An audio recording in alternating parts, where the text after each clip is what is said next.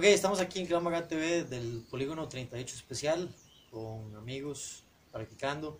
Señor Vladimir Carazo Leiva. Bueno, bienvenido. Jeffy, un gusto, hermanos. Hoy estábamos haciendo una práctica. El señor Vladimir es un gran instructor de tiro, perteneciente a unidades especiales, bombero, paramédico, carpintero, leñador, experto en muchas áreas. Entonces hoy queríamos hablar un poquito como de ciertos temas. Entre esos, parte es algo que yo quería tocar desde hace días, y es cómo se ha perdido el respeto por la autoridad. ¿Qué piensas? Bueno, primero que todo hay que aclarar también para el público que Vladimir actualmente sigue trabajando en unidades de la policía, por lo tanto esta pregunta es una persona que está activa y le suceden estas cosas a diario. Entonces quisiéramos saber a ciencia cierta y a viva piel qué está sucediendo. Mucho de lo que se ha perdido, creo, es la conciencia que de pequeño le enseñaban a uno de respetar a la autoridad. Por supuesto. A mí pequeño mi papá decía: usted ve un policía, salúdelo, o un bombero, o un cruzrojista, porque son personas que tienen un nivel de autoridad por su función que están haciendo. Y a nivel policial era increíble cuando uno veía a un policía, el respeto que se le tenía hace muchos años atrás por todo el mundo. Lamentablemente se han dado situaciones, no justifico en esto que voy a decir, que la misma policía ha hecho de que se le pierda el respeto. Ha habido un montón de situaciones que policías, lamentablemente, de diferentes organizaciones, sí, han cometido sus errores, sí, claro, y que han salido a la vista pública. Eso ha hecho que muchas personas le pierdan la confianza o la fe a la autoridad. Por supuesto. Pero no podemos etiquetar la acción de una persona, sí, con todo el grupo. Con todo el grupo. El juego de justos pagan por pecadores, esto tampoco no juegan, aparte de la autoridad, definitivamente. Exacto. Sabemos que vamos a tener la falta de respeto por parte de los delincuentes, eso es un hecho claro. Toda persona que comete una falta y que uno como autoridad llegue a abordarla y sancionarla o llamarle la atención, ya sea en la parte policial normal o policía de tránsito, en parte de mis funciones, que lo vivimos, ha hecho que muchas personas nos traten mal, y es entendible. A la persona no le gusta que la autoridad o que alguien llegue a llamarle la atención. Sí, sí, sí, y ya grandes todavía la gente, o pequeños igual da un el problema es cuando uno ve situaciones en que las mismas personas, y desde pequeñitos se lo van inculcando a los niños, que le tengan miedo a la policía, que le falten el respeto a la policía. Anécdotas, aquí dos rápidas. Una vez estábamos en una esquina de las famosas donde se venden muchas drogas en San José, en 5 Raya 4, que es ahí cerca del Museo del Niño. Venía una señora de los colombianos que vemos ahí, con el hijo, chiquito, no puede haber tenido 3 años, 4 años. Y en lo que venía caminando se nos queda viendo: ¡ah, policía! ¡Pum, pum! Sí, entiendo. La reacción es... Yo me quedé frío porque obviamente él está reaccionando a lo que él ha visto, a lo que ha experimentado en su vida, por supuesto. Hemos visto también casos que si se porta mal le echamos a la policía, se le dice al policía que lo lleve. Sí, sí. Entonces nosotros le decimos: vea, señora, si en algún momento el niño se le perdiese, ¿quién esperaría que sea el que llegue a rescatarlo? El policía. Pero si él desde ya usted le está inculcando miedo para que una autoridad, va a haber un policía y en lugar de buscarlo para que le ayude, más bien va a salir corriendo al lado contrario. Oh, tiene razón. Entonces son cosas que uno va viendo que desde pequeño se les va inculcando a los niños, y eso lo van desarrollando. Lamentablemente la imagen que hemos visto también hasta en los mismos juegos de video. Claro. Hay un juego de video, no me sé el nombre, pero sé que el actor principal del juego de video es un delincuente que roba carros. Sí, sí, sí. Que mata policías. Por supuesto. Y es lo que los muchachos están jugando. Entonces la imagen del delincuente está por encima de la autoridad. Yo ahí pienso... Realmente yo no culparía a los videojuegos, porque nosotros crecimos jugando videojuegos y matábamos gente y hacíamos de todo, y eso no nos convirtió como en delincuentes. Yo lo que veo ahora mucho es cómo la gente normal, ¿verdad? La gente normal es la gente que debería ser más respetuosa, es la que le pierde el respeto a la autoridad. Ejemplo, un día de esos había un asunto con la policía municipal, quedaron 2 compañeros expuestos, rodeados por un montón de gente. Y uno ve cómo la gente entra con la mano perdida, ¡buah!, le pega al policía y se esconde. Entiendo la molestia por parte de los vendedores ambulantes, que es como el choque con el gremio. Ellos no están haciendo lo que deberían, la policía está haciendo lo que debe, pero va a haber un conflicto. Pero la gente normal, ¿por qué la gente normal tiende a no querer defender al policía? Sí, la tendencia es a proteger al malo o al que creen que está haciendo algo bueno. Algo estamos haciendo mal. Yo personalmente, yo pienso, si yo veo a un par de policías yéndose agresivamente contra una persona, yo lo primero que digo es, esa persona algo hizo. Y busco ayudar al policía. La vez pasada, creo, yo no sé dónde fue, había un video en que se empezó a agarrar un policía y no podían arrestar a alguien. Y entonces un chaval estaba filmando y dice, uy, vea, y le quitó el arma. Vea, le quitó el arma y todo el mundo está filmando, pero nadie tiende a ir a asistir, ¿verdad? No asisten a una persona. Yo digo, mira, si hay un policía, uno debería ir en su ayuda, porque es quien luego me va a poder aportar a mí. ¿Qué pasa si ese loco saca el arma y empieza a matar a todo el mundo? La policía necesita tener control de él. Eso que vos mencionas, de hecho, el caso que mencionas, en efecto, fueron dos compañeros míos que vivieron esa etapa en que fueron rodeados por muchas personas, incluyendo los vendedores a los cuales están interviniendo, y el resto de la población. ¿Qué es lo que pasa? A nosotros siempre, a pesar de que somos los buenos, nos ven como los malos. Siempre. Llegamos, atendemos a una persona, ya dicen que es un abuso de autoridad, cuando usted tiene que poner en impotencia a esa persona que en su primera acción te agredió, buscó cómo tirarte. En el caso de mí, me tiraron una moto encima con un compañero por hacer una multa.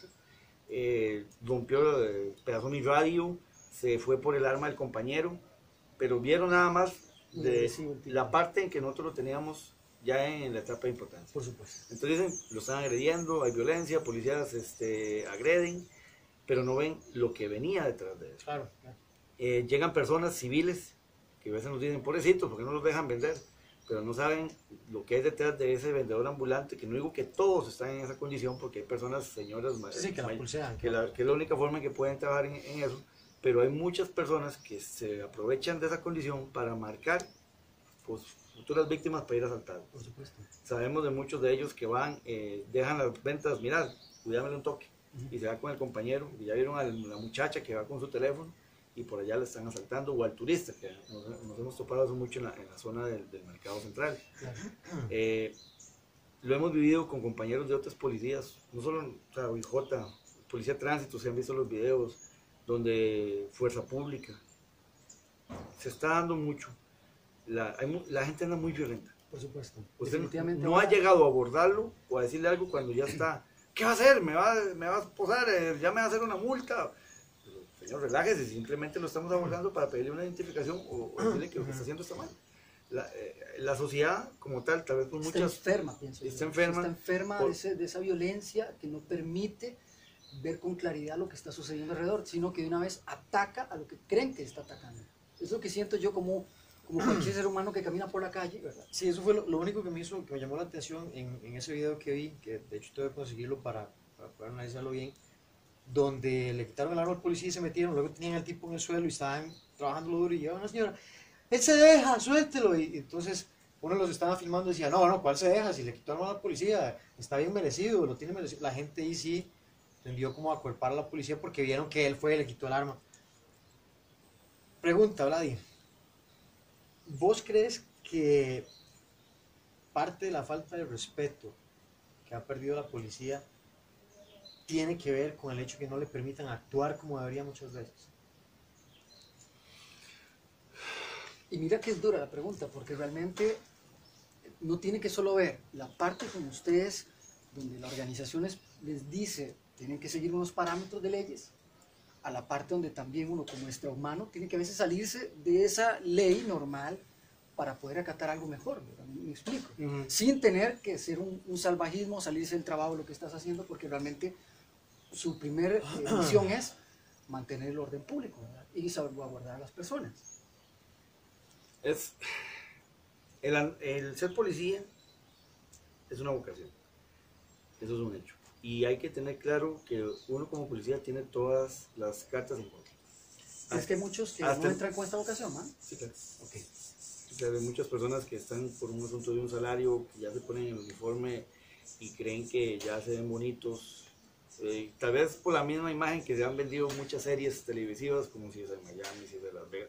Sí, no voy a mencionar, claro. que tu imagen es, wow, el superpolicía y con eso, pero ya estar en la calle, viviéndolo ya de frente, y uno dice, no es como lo pintan en la tele. Por eso uno dice, ustedes, luego que vos instructor, lo que vamos a hacer son cosas reales, no es una película, no es esto, o sea, es la, hay consecuencias, es la vida real. Y... Entonces, vamos a un punto.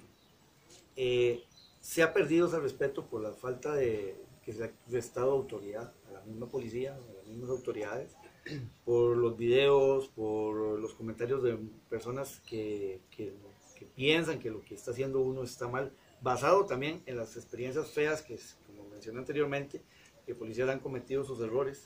Entonces ya dicen, sí, ¿cómo voy a confiar en ellos? Pero como vos dijiste, o sea, pagan justo por pecadores. Se hicieron 10 policías de un ente policial, de un grupo que tuvo 11.000, 12.000 miembros. Por supuesto. No podemos etiquetar que un fallo de 10 personas va a hacer que los otros 11.000 estén en el mismo error. Por supuesto. Yo vuelvo al punto de que mucho es de los padres de familia lo que le inculquen a sus hijos con respecto a lo que es la autoridad. Por supuesto. Y en los colegios. Yo lo viví con los chiquitos. De la escuela, llevan el curso DARE, llevan el curso Pintacaritas, un montón de cosas, donde usted llega aquí como policía, lo ven como el héroe, como el bombero, como esto, como... Dale, yo, discúlpame que te interrumpa, yo he visto también, digamos, yo también trabajo en la parte artística del país, ¿verdad? Entonces, he visto que también ustedes se han involucrado, de parte de los artistas que tienen ustedes también como policías, que se involucran cantando raps, entregándose a la bailada, hablando bonito con las personas. Creo que también eso ha sido una apertura muy bonita de parte de ustedes. Quiero decir, no son los más que solo llegan, perdón, las personas que llegan uniformadas, sino que también llegan completamente como seres humanos normales que somos todos. Eso es lo que pasa. Atrás del uniforme que siempre llevas, siempre está la persona, que es lo que más siento yo que se ha perdido y también se le olvida a la gente explicar en casa ese respeto, que no solo porque tienes uniforme, sino el respeto como persona al final. Es eso. Yo siento, como volviendo al tema, nuestros compañeros policías se han abierto a buscar eso, ese acercamiento con las comunidades, con las personas, que sepan que el uniforme es una investidura. Sí, exactamente. Pero que detrás de esa investidura hay una persona. Exactamente. Que siente, que llora, que piensa, que está ahí todo. 24 horas y tiene que hacerlo, si puede, come, si no duerme, que está ahí para proteger personas que uno no siquiera conoce. Completamente. A veces te dicen un gracias que uno dice, wow, de 100 te dijeron 2 gracias, pero esas 2 gracias que puede ser un chiquito o un señor, ya te levanta. ¿Qué es lo que pasa? Hay un acercamiento por parte de la parte de educación con los niños, como te dije, con los pintacaritas, con el DARI, con eso, para que ellos vean a la autoridad como, wow, son mis amigos, son mis protectores. Entraron al colegio y en el proceso del colegio, en ese crecimiento, se rompe eso que se había logrado desde pequeños, se rompe. Entonces ya aquí vienen, ya adultos se vuelven locos. Los juegos de videos que Edgar, nosotros jugamos Pac-Man y glaciamos y Call of Duty y un montón de cosas, pero ¿quiénes eran los héroes? Los buenos. En yo digo que encajono, porque yo... Sí. El bueno es uno malo que mata gente y mata policías y roba vehículos. Sí. Entonces, ¿cómo yo voy a decir que lo malo es lo bueno? Entonces, ¿qué hago? Encajono y que dice, sí, ese es el héroe. El policía es el malo. Y en el colegio es donde se ataca fuertemente al joven. La parte de drogas, la parte de la sexualidad, un montón de... Donde el AMP es donde los va a absorber. Si ustedes ven la cantidad de personas que han muerto violentamente en el transcurso de lo que ha sido estas últimas 5 años, los rangos son espeluznantes porque son de 18 hasta 17 menores de edad, que por supuesto, hasta los 25 años. Y ya 25 estamos hablando de gente muy... Y hay que ser sincero, yo he estado también notando las últimas noticias también, el acontecer nacional e internacional que se está destapando cada vez más. Antes se veía, sí, de repente escapó un Columbine, que fue, digamos, de los que empezaron ahí a matarse entre colegios, pero ahora nuestro país está recibiendo este embiste. Antes, digamos, si un pleito de colegio era, nos vemos afuera del cole y ese montón de rodeándolo y se parten y lo separan. Ahora no, inmediatamente es un niño que está adentro con otro compañero, casa adentro, no sé, el baño, como normalmente a veces pasa, los rincones, está un puñalado, man. O sea, el niño ya no piensa que o sea, no se da cuenta que realmente su acción va a matar a alguien. Siento que es como, bueno, puede ser reparado por papi o por mami, no tengo noción de mi cólera en este momento, solo me dejo ir. Sí, estamos agarrando muchas modas, ¿verdad? Modas de del bullying, las modas de que alguien se mete armado a una universidad, a un colegio y le dispara a todo el mundo. Sí. Yo siempre digo a la gente, aquí no ha pasado, pero deberíamos estar preparados en caso de que pase. El bullying ha existido siempre. Sí, sí, sí, ahora lo etiquetan y ya tienen... Ahora se llaman bullying, lo llamamos bullying, digamos. Ahora no tiene un nombre, pero... Era gorronería, era, no sé, machismo... Siempre. Ahora es que, como digo, las redes sociales, la ventaja de tener un celular con cámara. O sea, eso ahora, saca un video de compañeras agarrándose el pelo, agarrándose de pescozones, la violencia, de que para qué vas a darle con... Ya no es uno contra uno, no, sacas un cuchillo. Ayer me mandaron unos compañeros de la policía de Moravia... Llegaron a hacer una revisión ahí por donde huyo. Y me dice, vea, habla de que usted que nos mandó lo que nos encontramos. Dos menores de edad me mandaron las fotos con cuchillo y con full carga de droga. Sí, claro. A la vuelta en un parquecito infantil. Sí, claro. Y uno dice, ¿qué está pasando? O sea, es esto mismo que estamos haciendo. ¿Sabes? Y lamentablemente el cine, las películas, los videos hacen que los jóvenes vean a los gángsters como los héroes. Como los héroes. Como lo mejor que hay en la vida para hacer. Yo no critico Rápidos y Furiosos, me encantan esas películas.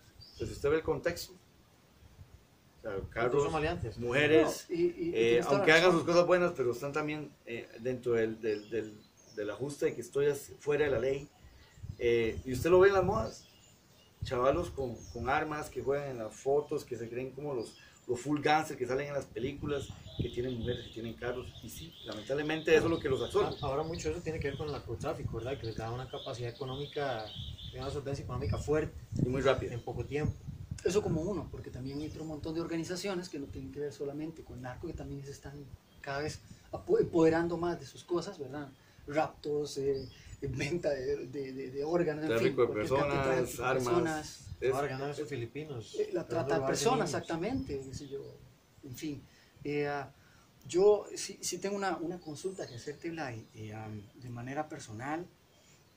Serían unas preguntas rápidas que quería sacar dentro de mí para tenerlas también en Clamaga TV, ¿verdad? Que es importante no solo entregarlas para nosotros, que esto queda ya como algo que compartimos entre amigos, ¿verdad? Porque esto es una conversación entre amigos para abrirlo al público que también es amigo y que quieren saber más del trabajo que tienen ustedes. Ahora bien, mis preguntas son rápidas, quiero que trates de responder lo primero que se te venga a la cabeza sin ningún problema, ¿ok? Bien. Como sos policía, ¿qué sientes al despertarte en la mañana? ¿Qué es lo primero que piensas al despertarte en la mañana antes de trabajar? Le pido a Dios que me cubra, que me proteja. Muy bien. Otra pregunta. Dame una anécdota de la más terrible que te haya pasado. ¿Monteverde? ¿Qué te pasó? Para ese entonces yo estaba con la unidad táctica de la policía, de la Fuerza Pública, de la antigua PEA, ahora UEA. Llegar a un lugar, con todo el proceso que llegó, fue el llegar a ese lugar en Monteverde, encontrar cadáveres, saber que habían personas muy mal heridas y que habían ya personas falleciendo dentro del banco, largas horas sin descansar, pendientes de todo lo que estaba viviendo ahí, que si salió uno de los rehenes, nosotros no teníamos contemplación pensando en nuestra seguridad, nosotros nos íbamos, poníamos la espalda para cubrirlos, a sabiendas que nos podían disparar desde adentro, pero nuestra visión era cuidar a esa persona que iba herida. Ese día prácticamente una de las anécdotas, dentro de esa gran anécdota, sí. Yo me acuerdo, estábamos... cubiertos ante una de las paredes enfrente del banco. Sí, por supuesto. Y en ese momento la gente empieza a gritar que está saliendo alguien. Entonces vemos en ese momento, salen dos personas, dos muchachas heridas, y una de ellas, como era una película de Walking Dead. Ok, entiendo. O sea, sangre, caminaba como si fuera un zombie, y en el momento se queda media calle, se nos queda viendo, y lo que dice, y yo lo escucho, no me maten, no quiero morir. Porque ella veía encapuchados de negro enfrente, armados, donde ella no sabía si eran de los buenos, o sea, estaba totalmente fuera. Y en ese momento, el escuchar eso de esa persona, donde ya se iba a desvanecer, y ver a un compañero que lo que hizo fue echar el arma hacia atrás e ir al frente. Sin problema alguno. Sin pensar en su vida. No, y agarrarla, alzarla. En ese momento, los que estábamos atrás, nos pusimos en una formación. De hecho, hay una foto que sale en la prensa donde estamos todos en formación. cubriendo al compañero que está rescatando a los muchachos. Por supuesto. Fuera de eso, o sea, la escena. Okay. Y saber que si esa persona que estaba allá adentro, Gustavo, hubiese empezado a disparar, te lo aseguro que ni los que estábamos ahí, si el primero que hubiera hecho un paso hacia adelante, todos nos vamos adelante. Okay. Y sin importar el riesgo que estuviéramos poniendo en ese momento en nuestras vidas. Por supuesto. Dentro de eso también la parte cuando nos matan a un compañero, a máquina, que él estaba en la otra unidad táctica, la UEA, fue fuerte. O sea, saber que un compañero acaba de caer y que cualquiera de nosotros podía estar en la misma situación de él. Sí, sí, sí, sí. Y no quiere decir que porque no está ahora, que soy policía en otro ente policial, el riesgo es latente en cualquier momento. O sea, nosotros sabemos, por eso yo te digo, te pido a Dios por mi vida, porque yo sé... Desperté, gracias a Dios, voy para la calle, a hacer mi trabajo, pero ¿qué me va a esperar? Cualquier cosa. No lo sé. Bien, bien, no lo sé. Entonces, esa fue una lección muy fuerte por ver a la persona, ver la imagen y el escuchar de esa mujer, no me maten, no quiero morir. Okay. Otra, una situación muy, pero muy alegre, que te haya pasado a la policía. Cuando una vez estábamos en la etapa de protección de víctimas a testigos, y uno de los niños, hijos de la señora que estábamos cuidando, estábamos así reunidos como ahorita, y llegó y nos enseñó un dibujo, sí, que él había hecho, casa, las armas, los policías, el malo, y los policías con esposas deteniendo al malo. Qué niño más creativo. Y él decía, muchas gracias por protegerme. Muy bueno. Para mí eso fue más significativo que el... Porque los niños siempre expresan lo que tienen en su corazón y normalmente yo siempre me guío muchas veces también por lo que sienten los niños, ¿verdad? Desgraciadamente a veces se nos sale de manos ese instinto que traemos de niños, ¿verdad? Donde sabemos cuando alguien está mal o no, ¿verdad? Entonces sabemos cuando algo está bien también y lo decimos abiertamente con todo el corazón porque lo sentimos mucho. Y te soy sincero, se sintió. Ya en esa etapa yo sé lo que es andar cuidando ministros, ya he cuidado al Pacheco en un momento, y aunque era un proceso de escolta, lo que ese niño expresó en ese momento significó más que el resto de los gracias que una persona de ese otro estatus nos hubiera dicho, okay, por la sinceridad. Okay. Muy bien. Otra para terminar casi, un momento muy chistoso, algo que sea vacilón de contar.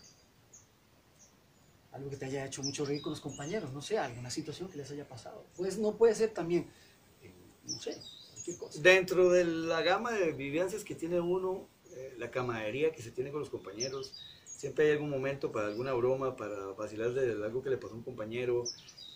Dentro de todo siempre sale algo. Sale algo que, como, no te puedo decir algo en específico porque han sido muchas anécdotas tremendas. Pero siempre es en sí el que alguno sale con un chiste, sale con alguna anécdota, aunque estemos sin dormir, aunque estemos sin algo, ya sacó de ese momento el estrés que teníamos y nos reímos entre todos y seguimos adelante. Siempre, siempre, gracias a Dios, sale algo que hace que alegre el momento, en medio de toda la tensión que uno puede estar viviendo. Bueno, muchas gracias, Vladimir. Gracias, Edgar. Gracias. Tenemos que poner de parte de nosotros. Hay que recuperar ese respeto, no solo por la policía, sino por todos en general. Nuestro bienestar social, exactamente. Creo que Costa Rica es un país muy lindo, tenemos un gobierno nuevo que para mucha gente es como una nueva esperanza. Creo que el primer trabajo, el primer cambio tiene que venir de parte de nosotros. Ser los pioneros, el poner esa piedra, no solo en el respeto, sino en el fomentar el respeto y la ayuda y la camaradería, no solo hacia los cuerpos policiales, Cruz Roja, bomberos, cuando andamos en la calle manejando, etcétera, etcétera. A veces yo digo que yo soy de los que maldice a todo el mundo dentro del carro. Yo grito y maldigo, pero yo no me expreso, yo no le digo a otra persona, ni le grito a otra persona, ni le meto el carro, ni...